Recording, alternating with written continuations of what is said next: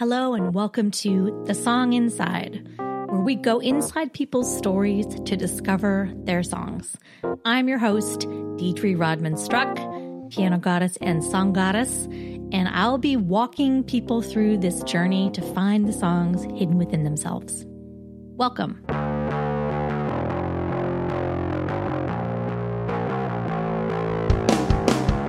Well, hello, everybody. Welcome to this week's episode of The Song Inside. I'm your host, Deidre Rodman-Struck, and I'm super excited today to have my friend Lee Feldman on the podcast. Hi, Lee.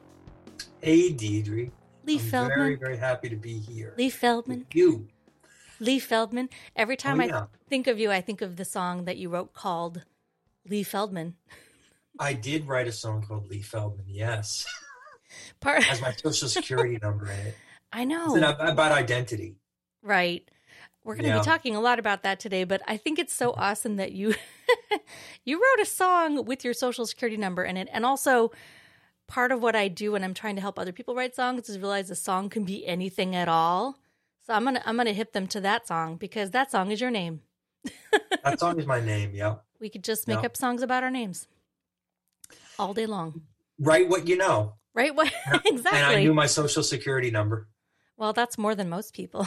I feel like a lot of people don't really? even know their socials. I don't know I my. I think a lot of people know their. I, social I know mine, security. But I don't know my kids, and I probably should. Oh yeah, I don't know my kids either. That's all true. Right. So you are one of my favorite songwriters, and you always oh, have thank been. You. Thank I, you so much. Oh, thank you for coming on the show. I haven't seen you in quite a while, and one of the things I love about your songs is that you're willing to go really deep with songs, but also you have a sense of humor, which I think is key.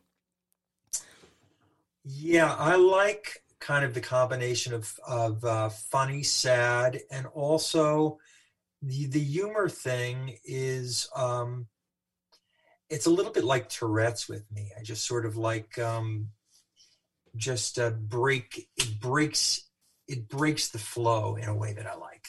Tell me more about about what you mean by that. It breaks the flow.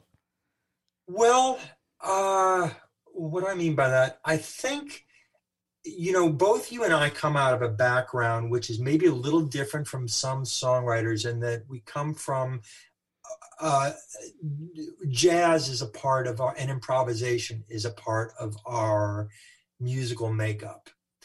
And you know, with improvisation and with free improvisation and, and all kinds of improvisation, it has to do with being in the moment.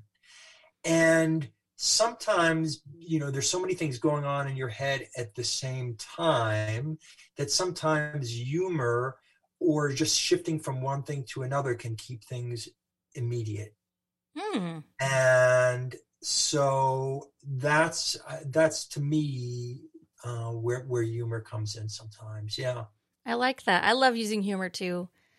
And then yeah. I have a friend who told me once, don't rely so much on humor. And I thought, what if I'm going to rely on whatever I need to rely on to get by in the world? Exactly. And humor also sometimes is getting at truth that, you know, if you sort of, uh, that you might not feel comfortable saying in, you know, in in, in a serious way. And sometimes humor can just sort of be a a way of opening up that. I, know? I love that. I remember yeah. one time I went to see this artist. I'm not going to name who it was, but it was a somewhat yeah. famous person. And they yeah. were so engaging and funny with the audience and real. And then when they ever they sang, they were so earnest to the point right. of it just there was. And I'm not I don't have anything against earnest music. I love that, too. I love authentic earnest stuff, cheesy stuff even, but yeah. there was such a disconnect. It felt like such a facade because I didn't get any sense of who this person was in their music. Right. And I was exactly. like, oh, what happened to that person that was just talking? They were so cool. Exactly. Yeah. And I think sort of like going back and forth between different things, you know, between humorous things and absurd things, um gives people a, at least it gives me a feeling that this is more authentic. Right. Yeah. And I hopefully it gives other people a feeling of that too. Um and uh you know, we're not all in little boxes. Except Hopefully. except lately, yeah. though lately on Zoom we are, but no, I know what you mean. Yes, yes. But um, so tell me, I want to. I actually don't know very much about how you came to music, so I want to know if you can pinpoint it, and some people can't. But when is the first time you realized I have songs inside me and they want to come out? When when did that happen for you?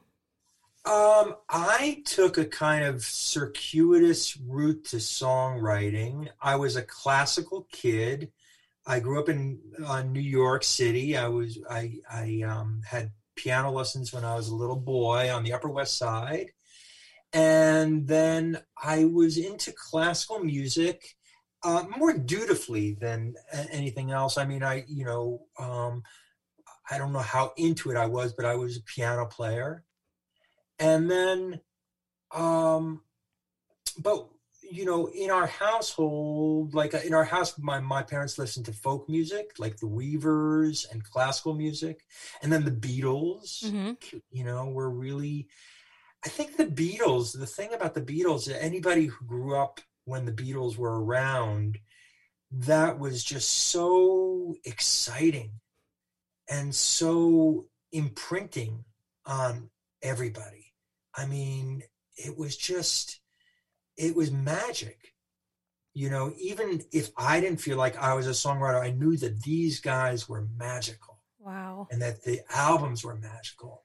And that, you know, it was just, it was like going into a magical world. And I think Anybody, and so, you know, I, I continued with music, but even though I wasn't a songwriter as a kid, I think I was just always drawn to that so much, you know? Right. And they probably just by osmosis entered into your brain and oh, swirled man, around looking, in there. I, I remember when Sergeant Pepper, I, I, so I was like eight years old when Sergeant Pepper came out. And I remember, you know, you just opening up that, that was like the first time I saw a double album and looking at the pictures, and it was so colorful.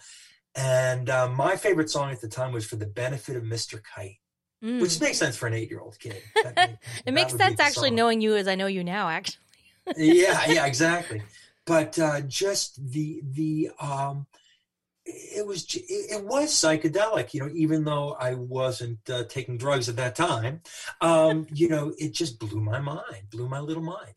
I'm kind of envious because I, I still feel like I haven't had my Beatles phase. I didn't hear them growing up.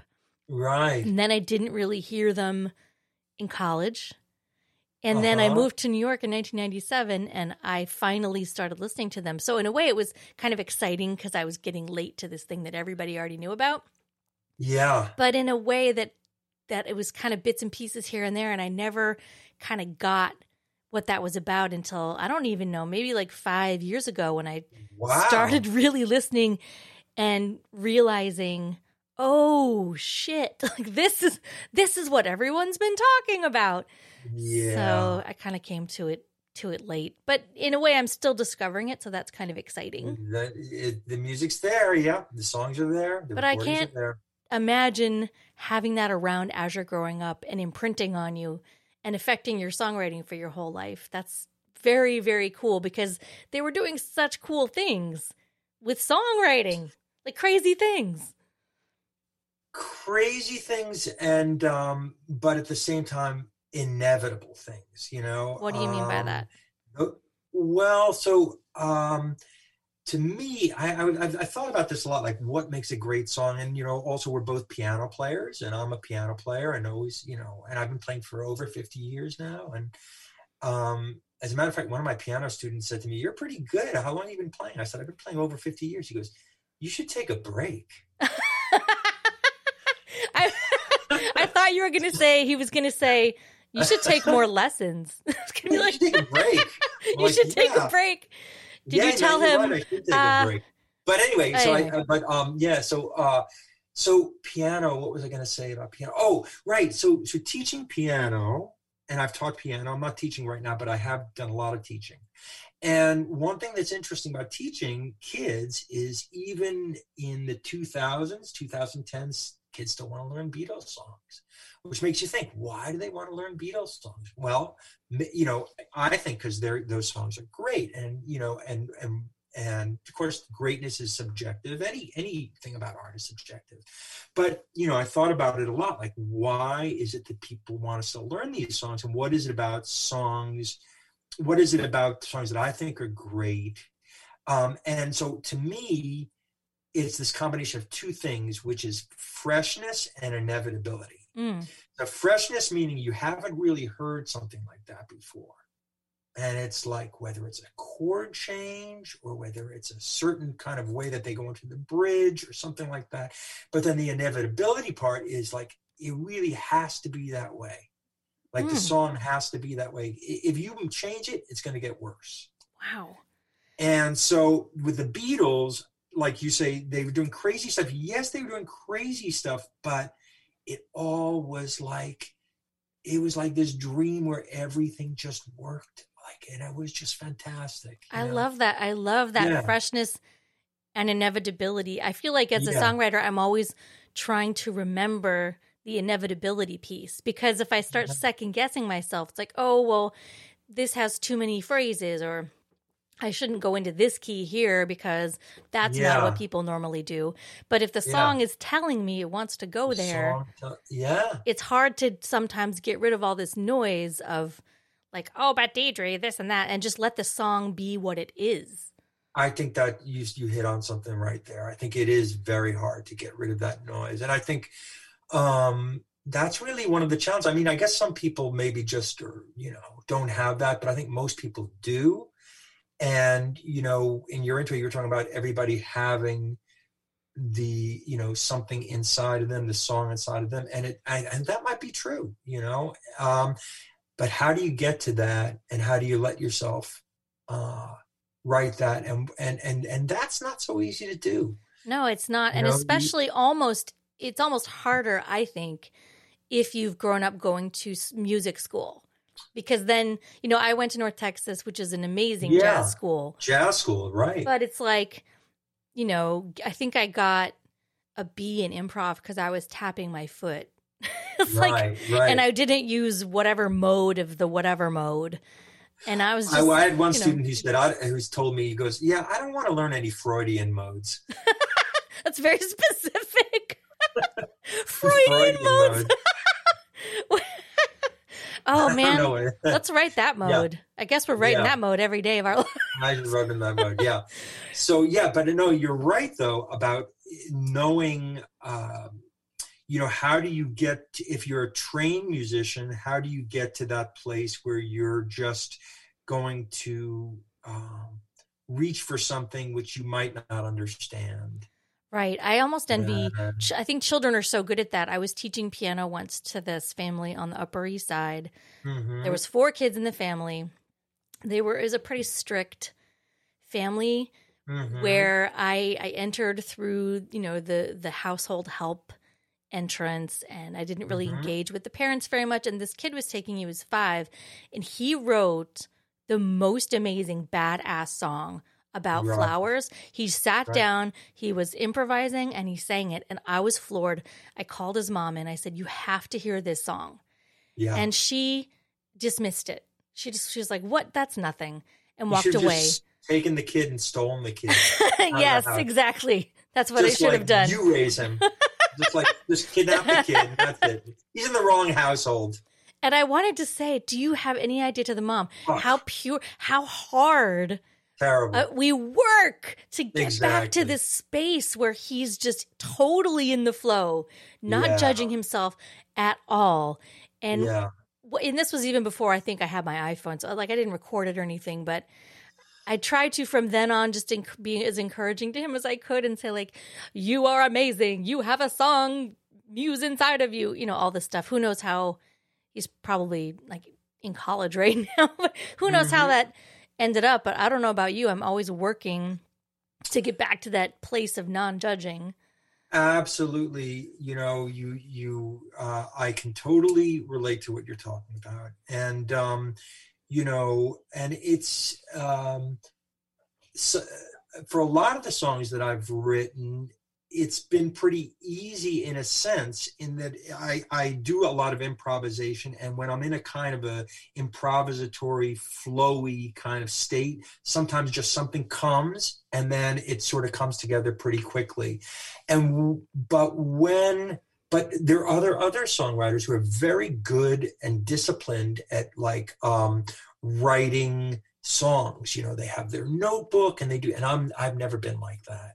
And so, um, you know, I would like to be more disciplined, and I'd like to be more consistently productive, but things sometimes happen as they happen.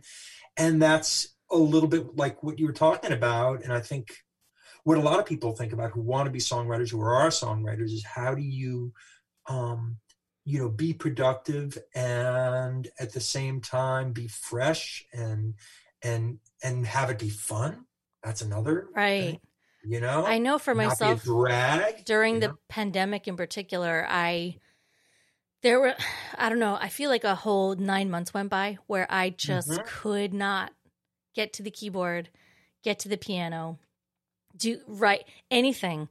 It was like every ounce of my creative energy was being taken up just existing and keeping my kids alive, and I felt so guilty and had all this FOMO because there are all these people who are doing what I'm doing now. Like, I started a podcast. I started a live stream. I'm writing a concerto or whatever it was. And I kept thinking, I just can't right now. And then my friend finally said, um, are your kids alive? I was like, yes. She's like, great. Good job. That's your job right now. Don't worry exactly. about it. Exactly. Yeah, I think that I think you can't, um, you know, there, there are plenty of songs in the world. There's plenty of art, and you know, the world doesn't necessarily need it. It's a question, but the you know what the world does need is great stuff, yeah. you know, and um and great art. And so, you know, if that's for me, I love to practice. That is my thing that I love to do. I, I, I recently became a social worker. I think I told you that. And I recently became a social worker. Woo-hoo. So I have a job. And um, I like my job, and that's great. But then I come home, and what I really love to do is practice. And I like to practice uh, Bach. I like to practice Indian. I, I I took some North Indian vocal lessons a while, long time ago, and I practiced North Indian vocal exercises. Wow. And then I practice um, technique. I want I want to get my left hand to mm-hmm. be like, you know, uh, more fluid and and and. legato, and I work on that. And then I work on jazz stuff. I work on voicings. And, you know, the way I look at it is I love to do this. It's not like I'm doing it for any reason. It's not like I have a gig that I'm doing it for. I just like to get better at it. Yeah. I, and, I love and that. And I figured like, you know, okay, so I'm not going to beat myself up on it. You know, if like, that's what I'm loving to do, I'm just going to do, I'm not hurting anybody. and, um, And although my, you know, my kids hear me practice all the time, that's exactly but, you know, aside from that, you know, I and, feel like, where do we even get this idea that we have to do such and such, or we have to write a certain number of songs by this time, or it just, it's totally exactly. made up. It's, it's fiction. It's, made, it's fiction. Exactly. But at the same time, if you can, you know, if you Well, there, there's a lot of different things. First of all, it's, as you say, if you're raising your kids, if you're doing what you have to do, if you're being a responsible person, that's really enough. And especially these days with what's going on in the pandemic and everything like that, there's so much that people have. So if you're just living and if you're reasonably happy, you're taking care of stuff, that's really great. Um, and putting more stuff on you that you have to do isn't going to do anybody. I like how you said that you found practicing though, because I was, I've never been a big practicer. I think partly huh. that's because I went to, my undergraduate was in piano performance and pedagogy. And huh. so it was like, you had to practice. And I right. secretly wanted to be this jazz musician, but I didn't know how to get there. Right. And I was, I was, you know, going in, plus my technique has not, I have small hands and I learned sort of a bad technique of collapsing my bridge when I was younger. Oh, and so okay. it made playing things like, I remember there was this Schumann piece that had tons of octaves in it, and I didn't know how yeah. to have a loose wrist. So my, then my arm would hurt, and I would be borderline right. getting tendinitis. I would right. want to like just lay it under the piano and go to sleep. But now that I'm released from all those expectations, the thing that's gotten me back to music during the pandemic is Beethoven. I've been yeah. sight reading all of the sonatas, and I'm super oh, slow. Boy. So like yeah. I'll just so I have this thing on my um, little note board in front of me, and it says jump, and it's J for journal, U for up and out, get out of the house, M for music, mm. and P for people, like talk to people. And also for mm. piano, I would just like if I just touch the piano every day as a healing tool, not even like I have to do this or that. And my piano's in the middle of the house, so my kids totally hear me too and interrupt me. Yeah. And for some reason, I think it's because it was Beethoven, a celebrate. It was his two hundred fiftieth birthday or something recently. I don't know what. Well, but, let's see. It would have been, he died, let's see, he was born in seventeen seventy. So yeah, it would have been two hundred fifty years yeah, old. Yeah, last year. Yeah. So Carnegie Hall, all these people, all these places were doing a Beethoven celebration. Yeah. And so I went and saw some of those before the shutdown. And I was like, I'm just going to play through these. Yeah. And it felt so good because I didn't have to impress a professor. I'm not like having to produce content because my brain couldn't do the content producing. Yes. And I just let myself play them so imperfectly because and yeah. some of those slow moments are really hard. It's like subdivide, subdivide, subdivide, subdivide. Yes. Yes. So, but I really made myself. I'm like, I don't I have all the time in the world right now. I'm gonna yeah. play a page of this slow movement and I'm actually gonna go one E and a two E and I'm gonna count it out. Absolutely. It felt very comforting, which surprised yeah. me.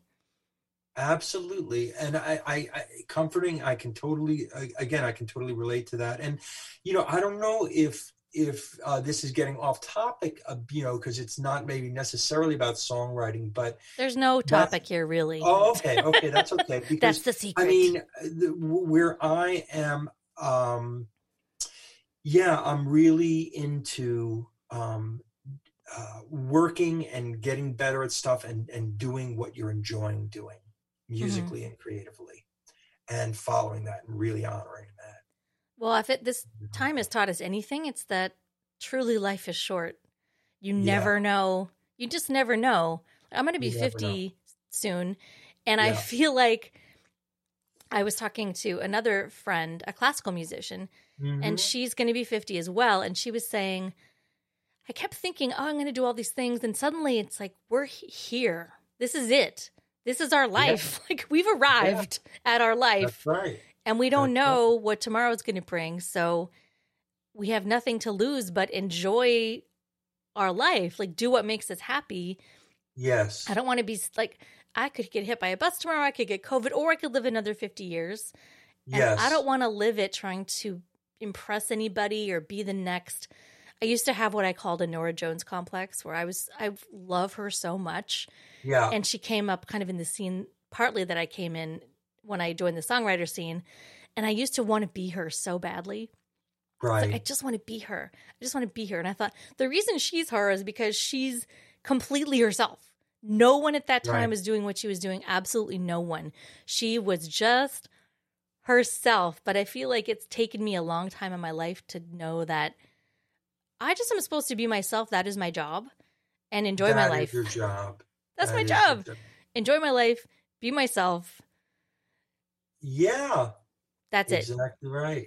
That's right. And yeah, I think there's a lot of um, uh, musicians, and you know, I with me, it's not Norah Jones. With me, I'd say it's probably Bob Dylan, mm. who I have just um, that. I guess it's envy. Like, boy, I wish I was Bob Dylan. You know, he looks so great. He's so, he's a genius, you know, and, um, and, uh, but that's okay. I think that's, I think that's cool. I think it's just like, you just have to accept that. Like, you know, you have these people who you just, um, who really just mean so much to you, and that's, that's okay. Well, there's know? always people. If it's not, it's also people. people on Instagram, yeah. like moms who seem to have it all together, and I don't cook yeah. at all. And I finally, like, I don't really care. I've come to terms with it. I just don't. And I'm not interested. I don't want to learn. Like, other people can cook. My husband can cook. It's fine. But wait, you don't want to learn what? Say that again. How to cook. Like, oh, I don't do, know how to cook do, at all. Oh, like, I don't. Yeah. Oh, and okay. people are always saying, well, you have kids. How can you not cook? It's like, I live in New York. It's very easy to not cook, actually. And also, yes. Ben cooks. But, you know, you see people out in the world. They're living these lives. They're seemingly juggling everything with ease.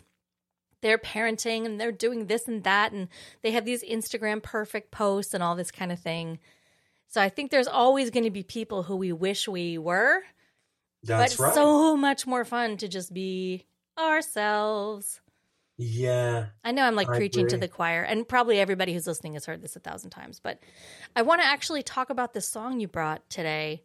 Okay. Because I don't really know much about it, but one thing that I like about your songs, as I've said, is that I really feel like I know who you are in your mm-hmm. songwriting.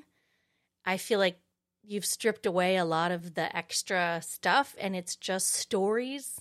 They can be funny stories. One of my favorite one of your songs is The Hippie Store. Oh, Hippie Store, yeah. Just, you know, what goes on in that store in the basement? I want to talk about I, it. Like, I don't know. It's scary, We don't though. know. It's scary. And a song that I brought later um, also feels very real to me. And when I first heard this song, I Remember Everything. Right? Oh, yeah. That's, yeah, I... um. I've forgotten everything. Oh, sorry. I've, no, it's not. What's the song you... I Remember the Night. Sorry, I Remember, I remember the, the night. night. I Remember, I remember the, the night. night. Yeah. Um, it's the imagery is so compelling. So what mm. when I asked you to pick a song that took you from maybe a dark space to a light space or got you past something, why did you pick this song?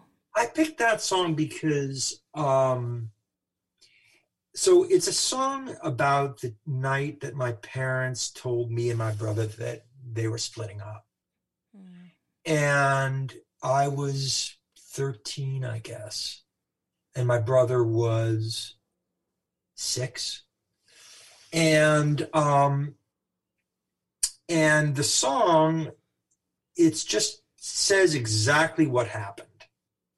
It's you, you know, uh, but actually, it doesn't say exactly. It doesn't say that my parents said that they were splitting up. It says everything but that. Mm. Um. But I think people understand what it's what it's about. And um, I think the reason I chose that is, you know, it's such a um, seminal thing for me. I mean, in my makeup, I guess, you know, maybe kids of divorce have that, or maybe not. But anyway, it was for me.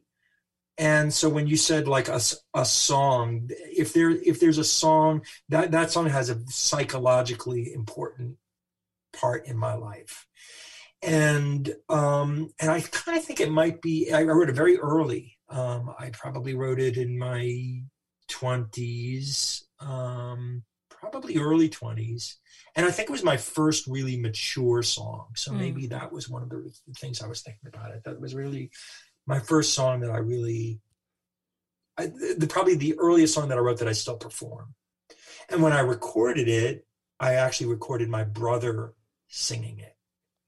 Wow. Um, so he's he's singing the song, yeah. Do you guys get along? We do. That's we nice. Do. Yeah, we get along. I talk to him every day, yeah. Oh, wow. I talk to my sisters almost every day. Yeah. I didn't find them till three years ago, but I didn't yeah. know I had sisters, but now we talk almost every day. Yeah. And it's always nice to, I, I'm always happy to be reminded that siblings get along, just since you have two boys, I have two girls. Yeah. Just, you yeah. know, sometimes the fights they can get into are rather epic. Yeah. Eh, they still yeah. love each other. They're going to get along. It's going to be fine. They're going to be fine. Yeah. Okay. So let's listen to the song, I Remember the Night.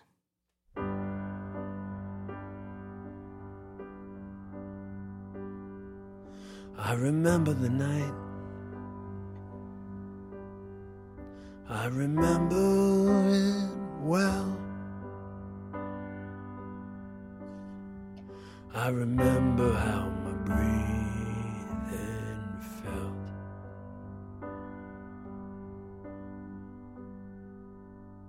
I remember the night. I remember it well. I remember how my breathing felt. My brother was in his room, I was in mine. I was doing my homework, it was almost his bedtime.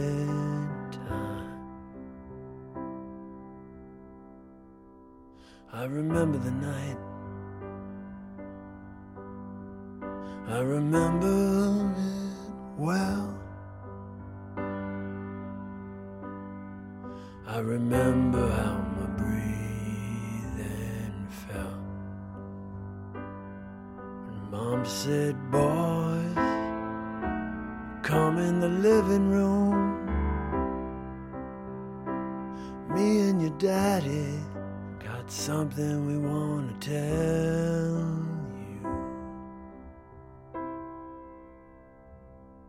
I remember the night. I remember it well. I remember how my breathing felt. When the telling was done, no one said a thing. My brother looked at me. Didn't look at him.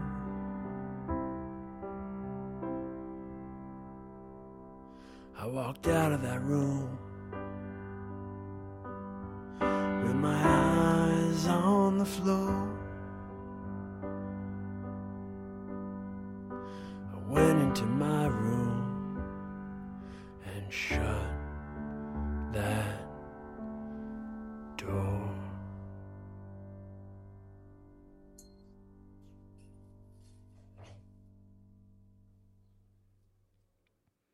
I just want to sit with that for a second.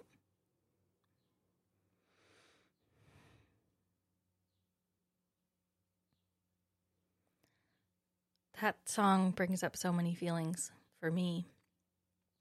I'm not a child of divorce, mm-hmm. but I think every person can relate to a time when they received news of something that changed them forever. Yeah. And I've actually had um, a few people tell me uh, their I Remember the Night st- mm-hmm. stories wow. after hearing that song. And it's some some really intense stories. And it, I think just like you said, I think a lot of people have something that happened to them like that. Um And I, I think that's another reason why I chose that song, because, you know, your thing of like everybody has a song inside of them. So that everybody had, most people have some sort of story like that yeah. inside them, like something that really happened, which is like, you know, changed their lives. And I feel personally as a, As a songwriter, that one of what as songwriters, one of our jobs is to remind people of the things that they can't speak about, that they don't necessarily want to remember, but that are in there to sort of crack crack ourselves open, to crack people open a little bit, so crack that they people open yeah, a little bit. so that exactly. they can begin to heal from those feelings that maybe have sat inside for a really long time, and. One of the things I love about that song is that you keep repeating the phrase, I remember the night, I remember the night. And at the end, you switch it up, but it keeps drawing you back in. I think that it's hard to face these uncomfortable feelings. It's super hard. And sometimes we want to turn away, and, and at the end you shut the door, but not until you're reminding us that you remember oh. every detail. Right. Every single detail. Yeah. Yeah. What did your brother say when he heard the song? You know, I don't remember because it was so long ago. So I'm, you know, you say you're going to be fifty. I'm sixty-one. Mm-hmm. So I wrote that song um, probably forty years ago, maybe. Wow. You know, and so I don't really remember. And I didn't record it, though, until two thousand twelve. Mm-hmm. Um I performed it a lot in the eighties and nineties, but I never recorded it in two thousand until two thousand twelve. Why do you ago. think that was? I don't know. You know, um, I don't. I don't know. I mean, I knew it was a good song, and I knew, you know, I knew it was an important song, um, but uh, it just didn't. I I, I I just didn't feel right on the other albums. Right. But, you know, I don't, but in answer to your question, I don't remember what he said the first time. You know, my brother has always been, so he's six years younger than me, and mm-hmm. he's really talented. Um, you know, he's in the film business now, and, but he's always been a really talented musician.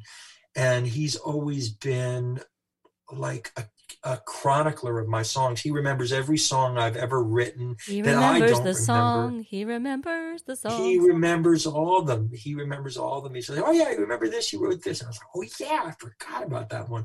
So he's, uh, so I, he's always, yeah. So I don't remember what he, uh, what he said, uh, what he thought. He was too young at the time to remember what I did that night. Mm. He was only six or seven. So right.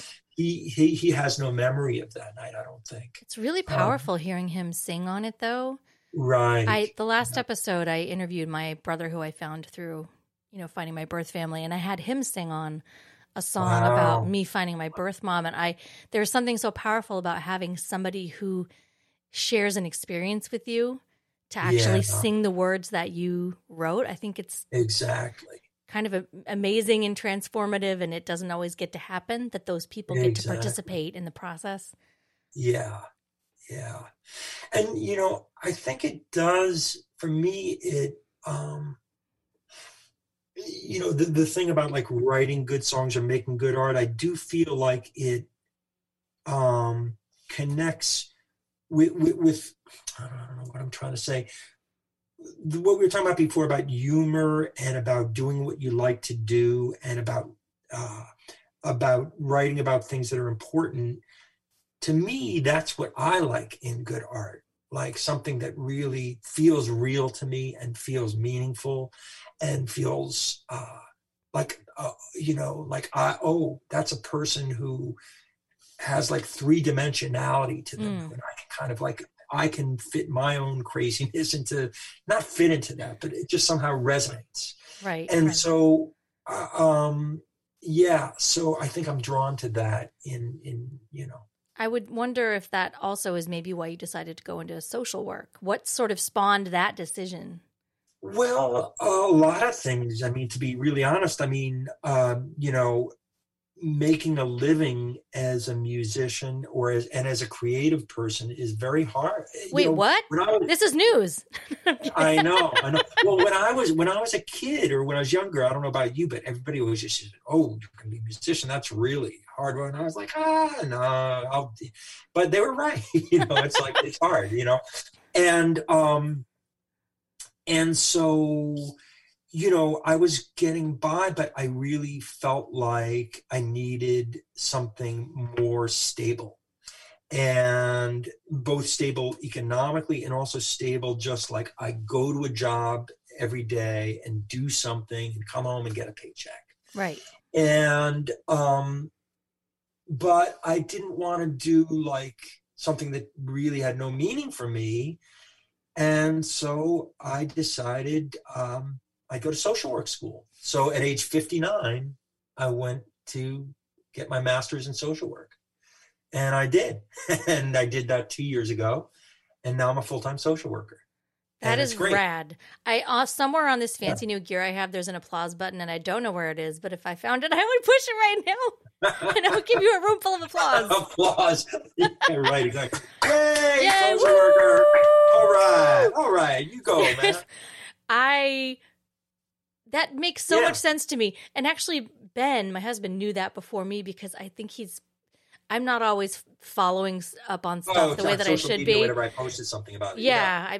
I, I more yeah. am now because I'm, you know, just am. Yeah. But Ben was saying, you didn't know that? I was like, oh, yeah. I didn't. I'm so sorry. I didn't know that. But yeah. it makes perfect sense to me. I was not surprised yeah. at all because I always, yeah. people can even tell, I'm sure just listening to you now, you help people find the truth about themselves through songs, through social work, probably through parenting, probably just in your daily life. And I've always enjoyed the conversations we've had because you're willing to go places with me in conversations that not everybody's willing to go to. It's not always just like a surface right. thing, you know? Exactly. Yeah. Yeah. No, it's a really good fit for me. I, I really love it. I, I love the population I work with. I I work in what's called supported. I don't want to get too, but it's it's called supported housing. So I work with people who are formerly homeless, mentally ill, mm-hmm. um, dealing with substance abuse, older people. And yeah, and right. I love it. And um, it's interesting. And, you know, it's a good job because you're helping people. You know, you, right. you solve people's problems and you go home and, you know, it's like, oh, you did a good thing, you know? I love that. Yeah, it's I, good. Yeah, it's it good. Makes a lot of sense for me. And it also makes yeah. me really happy knowing yeah. that I, I tend to feel a lot of sadness just in general, like sort of existentially for the sure. world at large and yeah. how much everybody's hurting all the time and you could yeah. never help all of the people. So if I know there's someone like you out there helping a population of people that really, really needs it, that just makes me feel better about life in general and also Absolutely. About my life. So thank yep. you, Lee. I want no, to, um, sorry, go ahead. No, I, I, I, I, I'm happy to do it and I enjoy doing it. And there's always going to be, you know, there's also the other part of it is there's, there's work out there for people who are willing to help other people, you know, and, uh, and, um, so that's, that's part of it. And, uh, yeah. So, you know, there's the other thing, which I think kind of connects with what we were talking about before too, is like, one of the reasons why it took me so long to go back to school is there's this thing of like, well, I'm an artist, I'm a mm. musician. I really, if I go back to school, that means that I've given up, you know, or that I haven't really succeeded. And when I found out it's kind of like bullshit, it really, it is, it's like, you know, and I thought, well, if I go back to school, man, I'll be so old and people, nobody gave a shit, you know, nobody, I'm oh, sorry, I should be, but nobody no. cares, you know, nobody cares. It's like, well, okay, you know. Yeah, I, that's and, what I wanted to highlight is because I think it's brave that you pivoted in your in your life. I think it's important for people to know that this we're not stuck in. We've only made these boxes for yeah. ourselves. We put exactly. ourselves inside of them. It doesn't have to be this or that or black or white. It doesn't. You are a musician. That will always be true. And yeah. you're a social worker. That's also true. And you're probably a hundred other things. Right. Exactly. A lot of other things. And so, and everybody is. You know, and everybody is. And, um, and that's like, you know, that's cool. That's great. And, and it's the world that makes us like, you know, you have to be this, you have to be this, this kind of music, this kind of music. It's like, fuck that. You know? Yeah. I think we're, sorry. I shouldn't curse. No, much. I told you you could curse. No, oh, we, okay. we're going to put the E, little E next to the podcast. So right, right. people know what to expect. Oh, but exactly. I, I think that yeah. it's conditioning. I don't know if it's if it's different in other countries, but, you know, for me growing up religious, I was either in this religion or I was out of it. I was a good girl or a bad girl. I was a jazz I, pianist I or a classical pianist. I didn't know that about them. And you were, you were raised uh, I was Mormon. raised Mormon. Wow. Yeah. So I feel like there, and I don't think it's just Mormonism or just Catholicism or just any any religion. It's yeah. I think it's just sort of inherent in. And maybe it's generational. I'm not really sure if people growing up today feel the same this or thatness that maybe you mm-hmm. felt or that I felt. But even going to, to school, it's I can be a jazz pianist or I can be a classical pianist. I can be a jazz pianist or I can be a singer because I'm a woman. And I felt like going to school, people didn't respect the women singers the way that they did the women instrumentalists. So even when I went to grad school, I hid who I was. I played it down. I dressed like the guys. I did, you know, I, I just wanted to be one of them to be respected. And yep. it, it's it's so upsetting because can't we all just accept who we are and get along? You know, it's, like, it's not right. It's it's true. There's so many parts to all of us, and I just think what a vibrant, more vibrant world it would be. And I understand. I'm also speaking from a place of privilege. You know, if I was a black That's person, I would not be able to go outside my door without comp- always knowing the color of my skin and how that affected the way people thought of me, going into stores, all that kind of thing. So I know that me saying that, oh, I wasn't thought of as a jazz player because I'm a woman, that's speaking from a place of privilege. But I do think that every single human being growing up with influences around them has that sense of being labeled. Yes. And fighting against those labels. I think that's exactly right. I think I think that's a very common thing, um, and uh, and yeah, and I think it's a, it's a it's a heavy thing, and it's you know it's a heavy thing for me, and I'm sure for a lot of people too. And that it's one of the things that um, I think kind of drives me towards making art, and um, um, is to is fighting against that stuff. Although I don't think it's yeah. Anyway, yeah. Right. yeah. I want yeah. to play the yeah. other song that I've picked, and I actually want to before right. we talk about it. I'm just going to play it. Okay. So this, I will just say that this is a song I've returned to over and over and over again.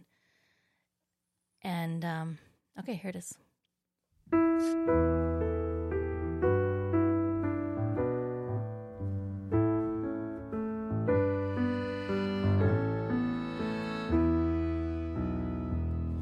And all of the places are changing. The walls and the buildings are falling down, and none of the people are staying, just me and my Sarah remaining, just me and my Sarah remaining.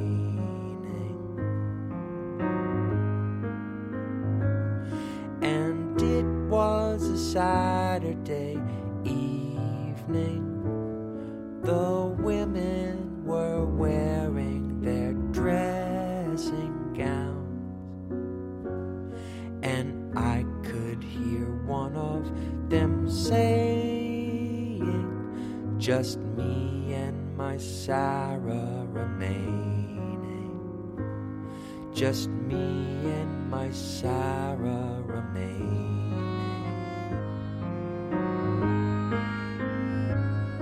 And what will we do now that no one's around? What used to be up in the air's on the ground, and where in the building that no one has found? Just me and my Sarah are here.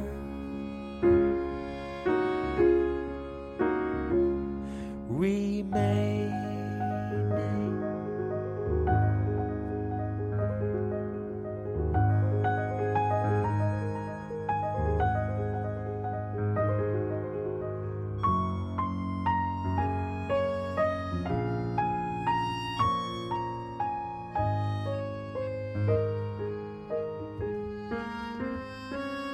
So why don't you go to the window and watch as the trees are bowing down? It looks like the leaves are praying, and just me and my Sarah remaining, just me and my Sarah.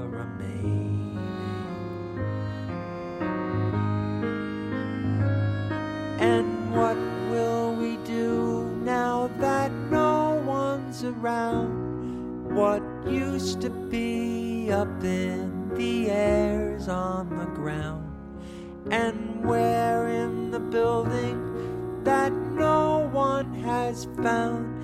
Just me and my Sarah are here.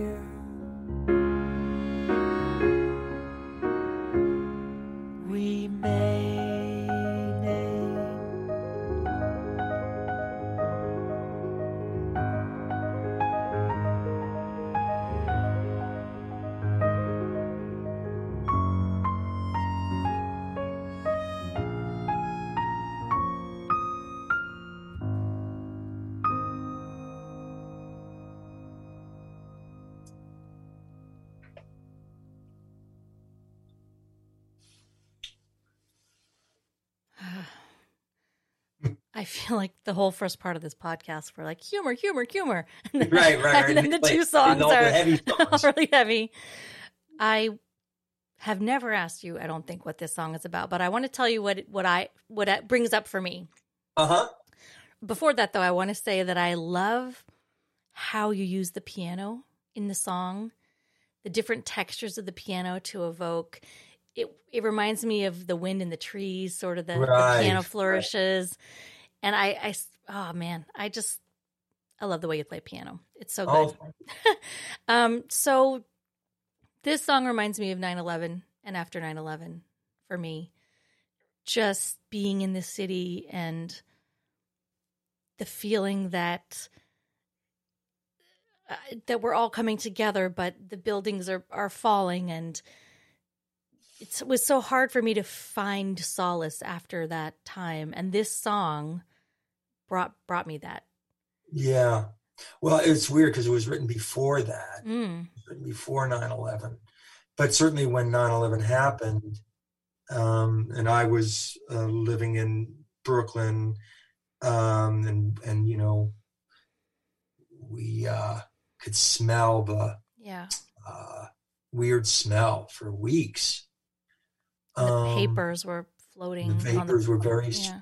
uh, intense. But uh, no, I wrote it before that, but then after nine eleven happened, it definitely had that resonance for me too. Um, what what I, I it's uh, it's about for me, I you know I, I sort of followed it, um, followed the story like in my mind, like almost like watching a movie. So that's how I think I wrote it. But I I think. Um, I lived in Williamsburg, Brooklyn from nineteen eighty-seven to two thousand thirteen. And I probably wrote this in like probably around nineteen ninety-nine, two thousand, something like that. And it was, ch- Williamsburg was just changing so much. There was all these younger kids coming in and people and, and the stores were changing.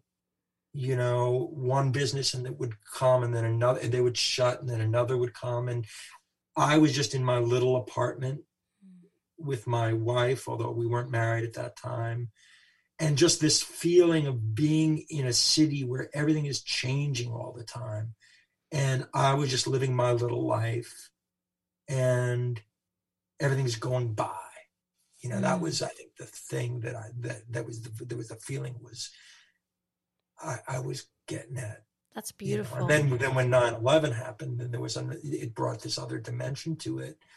Um, but that's very evocative, the feeling of being in a place that nobody's found and all this other stuff is happening. I was talking uh, to Clover, my nine-year-old, yeah. about this yesterday, literally, because we went into the coffee shop and I was saying, I don't know anybody anymore. In the coffee shop.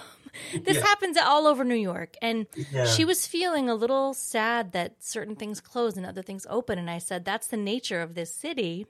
Exactly. It's always changing. It's yeah. always changing. But you, then we went to Coney Island and they didn't have the, they don't have the log flume ride there anymore.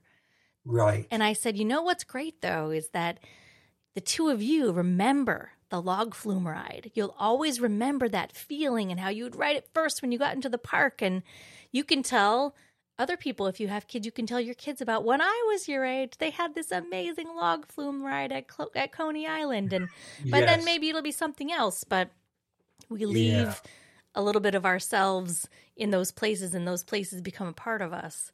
Yes. So that song is so beautiful. I, I feel like the title has a double meaning, that you're remaining there and that the city's changing, but also part of you lives on there and through the song now too. Yeah, I guess so. You know, I, I, I don't know. I, it was certainly what, what that wasn't a conscious thing, but I think I, I can see that too.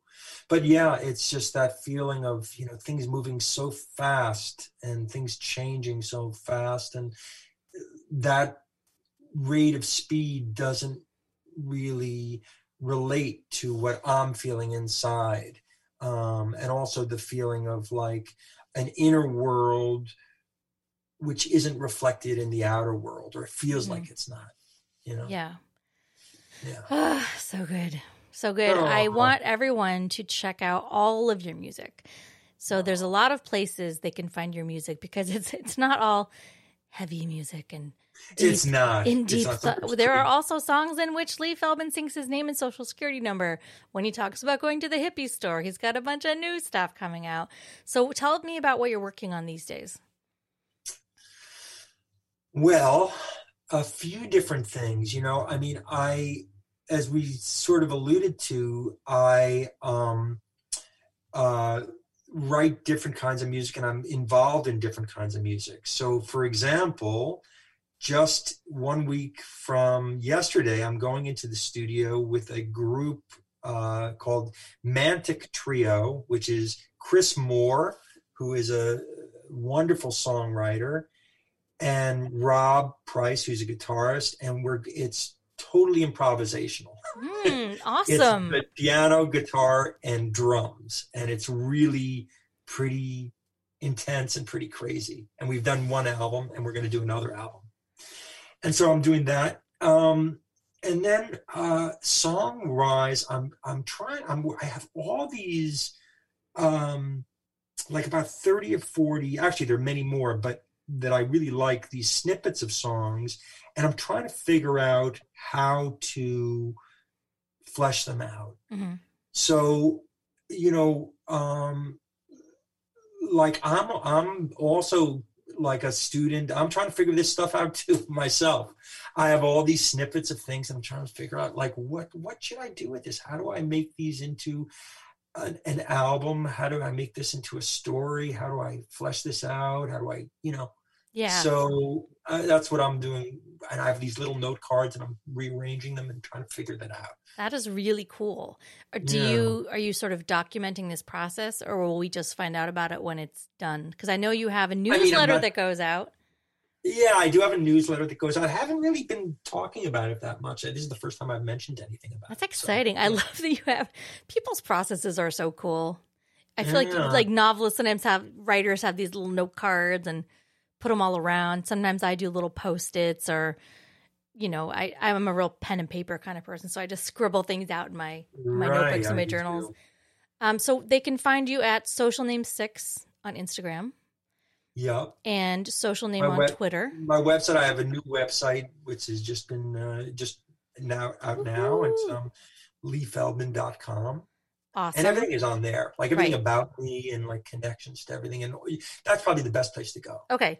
Lee Feldman dot com. And can people sign yep. up for your newsletter there? Because I love getting your yep. newsletter. Your yeah, newsletter yeah, is Feldman. so cool. Yeah. Yeah. How long have you been doing that newsletter? A while. I've been doing that a long time. I've been, I started doing that, I bet, in like nineteen ninety-two, three. I love like it because it, it's, especially in the beginning, it really feels, felt like a newsletter. Yes, news, it was. News I, from I the hood. The mail. Yes, yes, like, exactly. Like I didn't know any other musicians who were doing that, and I don't. I still don't. No, to this day. For good reason, probably. Then there was that gig we did where everybody was Lee Feldman. Yes, everybody was you. That was a cool concept. That was the B. Lee Festival. I decided I was, so that's when I was turning fifty. That was like a little wow. over ten years ago. And I was turning fifty, and I decided to do a B. Lee Festival. And like I was going to, instead of B. Lee Feldman, I'd let other people be Lee Feldman for a while. And I would, fran- I try, I figured maybe I could franchise myself, but that didn't really work out. But that was my idea anyway. And um, we did a concert at Joe's Pub. And had other people perform my songs. Yes, I liked being Lee Feldman for a day. It was sure. really, it was really day, excellent to be you for a day. Yeah, for a day. You wouldn't want to do it for a whole. I don't know. It seems pretty cool being you. Thank That's you okay. so much for coming onto The Song Inside and talking to me uh, about this. I love talking to you. I feel like I could talk to you all day because there's so many different directions we could go with talking yeah. about this. Do you have any advice for people who are? They know maybe there's a song percolating in there, but they just are a little bit afraid to let it out? Well, I mean, you know, if they found somebody like Deidre Struck to help them, um, I think that would be the most amazing. If they if they somehow could find her on, they're gonna think I planted on social that. media. Oh my! And God. Then they could reach her, and maybe they maybe Deidre Struck could help them. Okay. And be said she's she's a, she's a goddess of a human being and a musician, and okay. this will allow them to. This song will emerge, and the world's gonna be better for it. So Lee, that's how I would I would Lee, oh my God. Find somebody like Deidre Struck to okay. help. Okay. okay. I did not ask him to say that. Lee. I'm totally bright. I'm bright red right now. Lee. Okay. Okay, well, I, now I know if I ask people that question, I should ex- I should be expect to be surprised by the there answer. You go. Well, thank you again for your generosity, Lee, and I it's can't wait pleasure. to see you in person on the Same other side, here. and maybe we can play songs again together. That to would that. be really nice. All right, everybody, take care, and thank you for joining us on The Song Inside.